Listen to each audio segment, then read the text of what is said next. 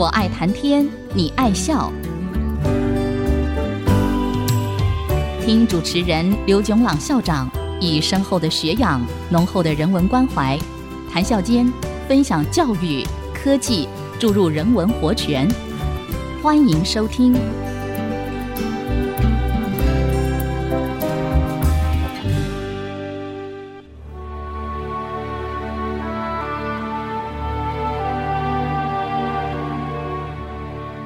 听众朋友，大家好，欢迎收听。我爱谈天，你爱笑。这里是爱惜之音广播电台 FM 九七点五，我是刘总郎。当公共事务变得越来越繁重复杂的时候，在民主制度里头，代议制度也自十八世纪开始逐渐形成。代议制度。就是把属于全体人民的权利交由经全体人民选出来的民意代表来行使。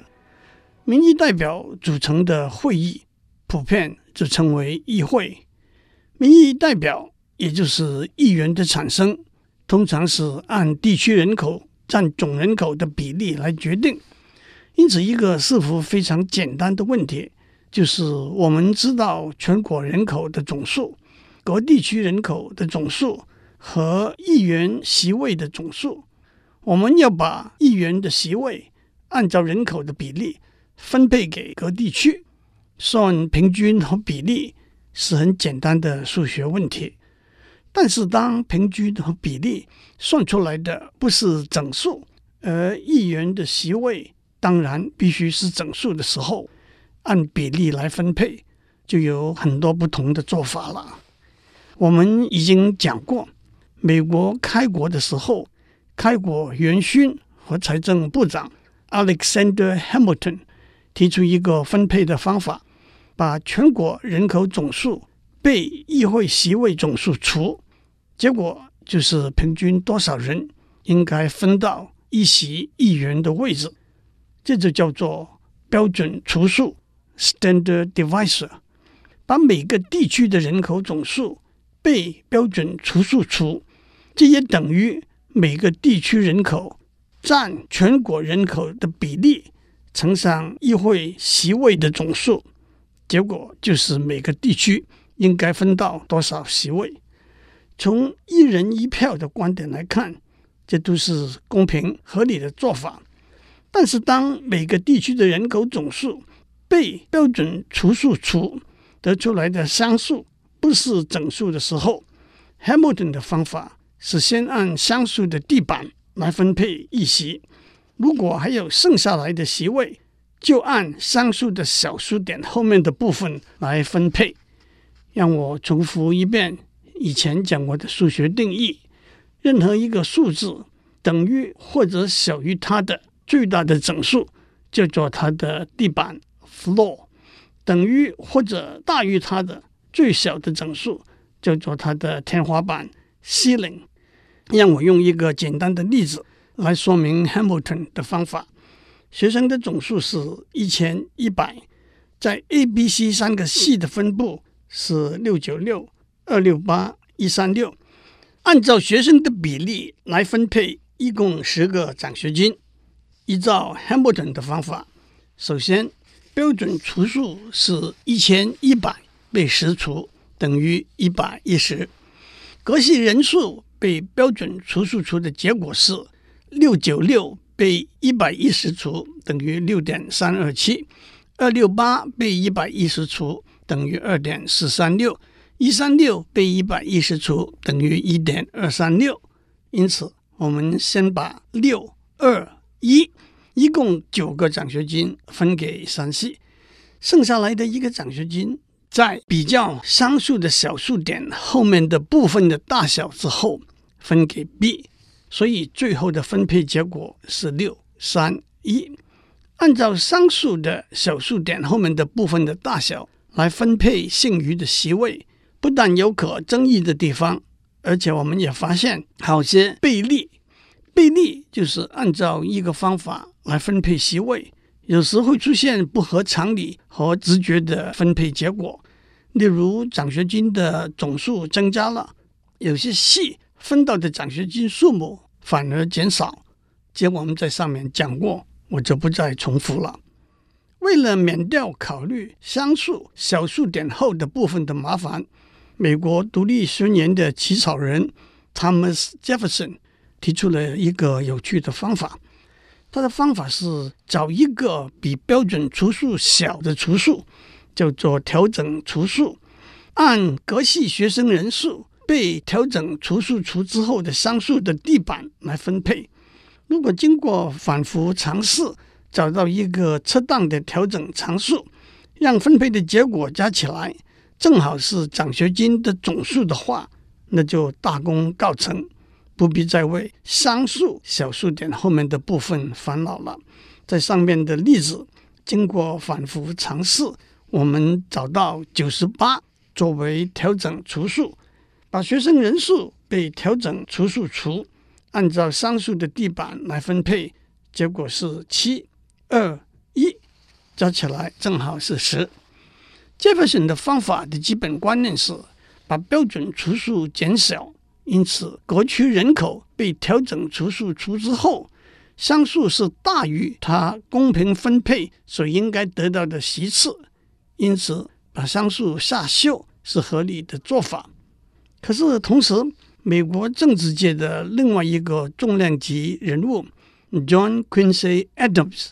也不落人后，提出了一个和 Jefferson 的方法对应的分配方法，因此也叫做 Adams 的方法。John Quincy Adams 的爸爸是 John Adams，是美国的第二任总统。John Adams 任内的副总统正是 Thomas Jefferson。Adams 的方法是找一个比标准除数大的调整除数。把各区人数被调整除数除，按照得出来的商数的天花板来分配，目的也是让结果刚好等于席位的总数。在上面学生和奖学金分配的例子里头，经过反复尝试，我们找到一百三十五作为调整除数，把学生人数被调整除数一百三十五除之后。按照商数的天花板来分配，结果是六二二，这道和 Hamilton 的方法的结果六三一，Jefferson 的方法的结果七二一都不相同。在 Adams 的方法里头，把一区的人口总数被调整除数除，商数是小于这一区该得到的席位的，因此把商数上修到天花板。也是一个合理的做法。Jefferson 的方法和 Adams 的方法的基本观念都是找一个调整除数。当各个地区的人口被调整除数除了之后，我们就不再看商数小数点后面的部分的大小了。但是为了避免为小数点部分伤脑筋，Jefferson 和 Adams 的方法未免有点粗糙。譬如在下修的时候，一点九变成一；在上修的时候，一点一变成二。这个时候，以辩才无碍著称的参议员 Daniel Webster 提出另外一个分配的方法，因此也叫做 Webster 的方法。Webster 的方法也是找一个调整除数，当各地区的人口总数被调整除数除了之后，用 U。代表商数的天花板，L 代表商数的地板。如果一个商数大于 U 加 L 被二除，分配的席位就是商数上修为 U；如果一个商数小于 U 加 L 被二除，分配的席位就是商数下修为 L。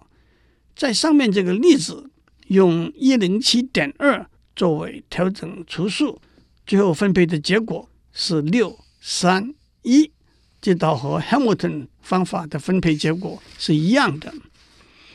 Webster 的方法的基本观念可以说是把一个地区的人口总数被调整除数除得出来的商数和 U 加 L 被二除相比，然后决定商数应该上修为 U 还是下修为 L。在数学里头。U 加上 L 被二除，叫做 U 和 L 的算术平均 （arithmetic average），这又带来一个相似的新思路。在数学里头，两个数字有其他不同的平均数的定义，例如 U 和 L 的调和平均 （harmonic average） 定义为二乘 U 乘 L 被 U 加 L 除。例如，U 等于七，L 等于六，它们的调和平均是二乘六乘七被六加七除，等于六点四六一。十九世纪初期，一位美国的数学教授 James Dean 就提出一个被称为 Dean 的方法。这个方法把一个地区人口的总数被调整除数除得出来的商数。和 U 和 L 的调和平均比较，如果上数比调和平均大，分配到的系数就是 U；比调和平均小，分配到的系数就是 L。在上面的例子，用一零八做调整除数，分配出来的结果是六三一。另外一个分配的方法，用 U 和 L 的几何平均 （Geometric Average）。开方 U 乘 L 作为基准，例如 U 等于七，L 等于六，它们的几何平均是开方六乘七等于六点四八零七。这个方法在一九二零年代由美国人口调查局的统计学家 Joseph Hill 和哈佛大学的数学教授 Edward Huntington 提出，因此叫做 Huntington-Hill 的方法。这是到了今天，美国还是用来分配众议员席位的方法。让我用上面的例子来说明这个方法。经过反复尝试，我们选用一零八为调整常数，分配的结果是六三一。我们先休息一下，待会再回来。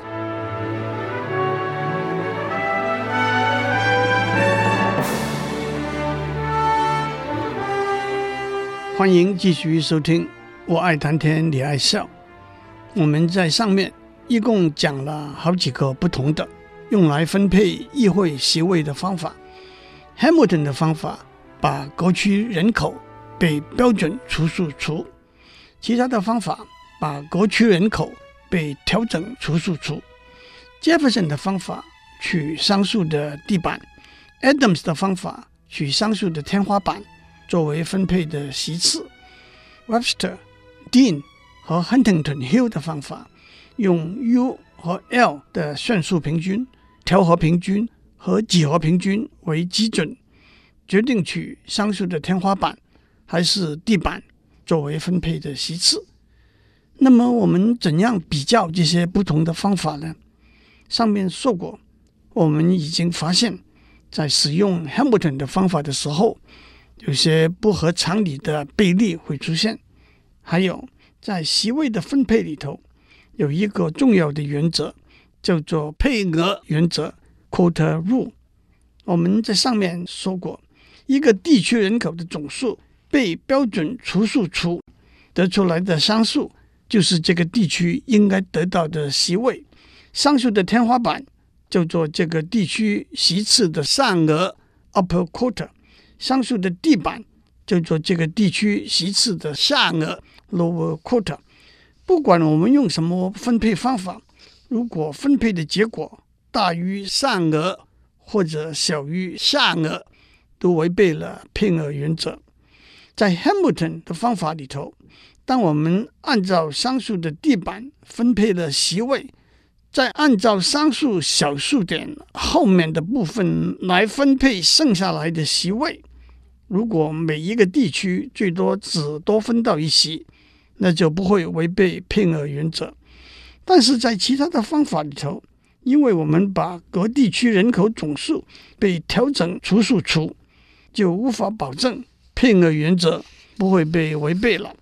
在 Jefferson 方法里头，因为调整除数比标准除数小，因此分配的结果不会低于下额。但是我们可以找到例子，指出用 Jefferson 的方法超过上额的可能。这些数字的例子，我就不在这里讲了。相似的，Adams 的方法分配的结果不会高于善恶，但是可能低于善恶。其他的方法也无法保证分配的结果不会违背配额原则。接下来一个重要的问题是，在这些方法里头，我们应该选用哪一个方法呢？在下面我们要提一个很有说服力的结果来支持 Huntington Hill 的方法。让我们用上面的例子来说：A、B、C 三个地区人口的分布是六九六、二六八、一三六。譬如说，按照每一个分配的方法，结果是六三一。那么，我们怎么样衡量这个分配是不是公平的呢？让我们做一个简单的比较。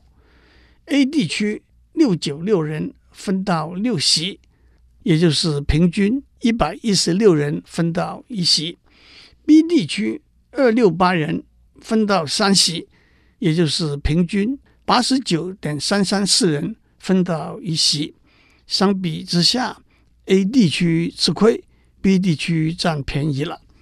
在数学里头，x 和 y 两个数字，假设 x 大于等于 y，它们的相对差 （relative difference） 是用 x 减 y 被 y 来除。在这个例子，一一六减八十九点三三四被八十九点三三四除，等于百分之二十九点八。相对差可以说是对不公平的程度的一个衡量。如果两个地区的相对差越大，分配越是厚此薄彼，分配差越小，分配越是近乎公平。同样，A 地区和 C 地区之间的相对差是百分之十七点二，B 地区和 C 地区之间的相对差是百分之五十二点二。让我们用数学符号把相对差的公式写出来：Pi i 等于一二三。代表各地区的人口总数，AI i 等于一二三，代表各地区分配到的席次，Pi 被 AI 除就是 i 地区平均多少人可以分到一席，Pj 被 AJ 除就是 j 地区平均多少人可以分到一席，它们之间的相对差等于 Pj 乘 AI 被 Pi 乘 AJ 除减一。至于总体来说，是用所有每两个地区的相对差的平均值，还是用最大的相对差作为一个分配方法的公平性的衡量标准呢？那就有不同的看法了。不过，相对差这个观念倒带来一个可以说是总体的公平性的衡量，在一个一定的分配里头。我们知道，对 i 和 j 这两个地区，pj 被 aj 除大于 pi 被 ai 除，也就是说，这个分配对地区 j 不利，对地区 i 有利。如果我们调整一下，让地区 j 增加一席，让地区 i 减少一席，因而让分配改成对地区 j 有利，对地区 i 不利。换句话说，Pj 被 Aj 加一除小于 Pi 被 Ai 减一除。但是，假如我们可以证明原来的相对差比后来的相对差小，那么这个调整就不应该执行了。在上面的例子里头，Pj 等于六九六，Aj 等于六，Pi 等于二六八，Ai 等于三。算出来的相对差是百分之二十九点八。如果我们把 AJ 增加为七，AI 减少为二，算出来的相对差是百分之三十四点七。因此，这个调整就不应该执行了。如果任何两个地区的分配都不应该做这么一个加一、一个减一的调整，那么整个总体的分配可以说是公平的。也可以说是稳定的。在上面讲过的方法里头，有没有一个方法可以达到这个结果呢？有，那就是 Huntington Hill 的方法。在你没有看到数学上的证明的时候，你会说不可思议。其实数学上的证明是蛮简单的，虽然没有黑板，我不可能在这里把结果证明出来。最后讲了这许多的分配方法，让我给大家泼一盆冷水作为结束。大家还记得，在讲了好几个选举的办法之后，诺贝尔经济学得主 Ken Arrow 给大家泼了一盆冷水。他证明一个叫做 Arrow 的不可能定律。在这个定律里头，Arrow 提出任何选举办法应该满足的三个合乎常理和直觉的条件。然后他证明没有任何选举办法可以同时满足这三个条件。一九八二年，两位美国数学家 Michael Belinsky 和 Peyton Young 证明了一个叫做 Belinsky 的不可能定律。简单一点来说，他们证明了不可能找到一个席次的分配方法能够遵循配额原则，而同时没有任何悖例。因此，我们也只好接受任何政治家提出来的分配方法了。祝您有个美好的一天，我们下周再见。探讨大小议题，举重若轻。蕴含知识逻辑，笑语生风。我爱谈天，你爱笑。联发科技真诚献上好礼，给每一颗跃动的智慧心灵。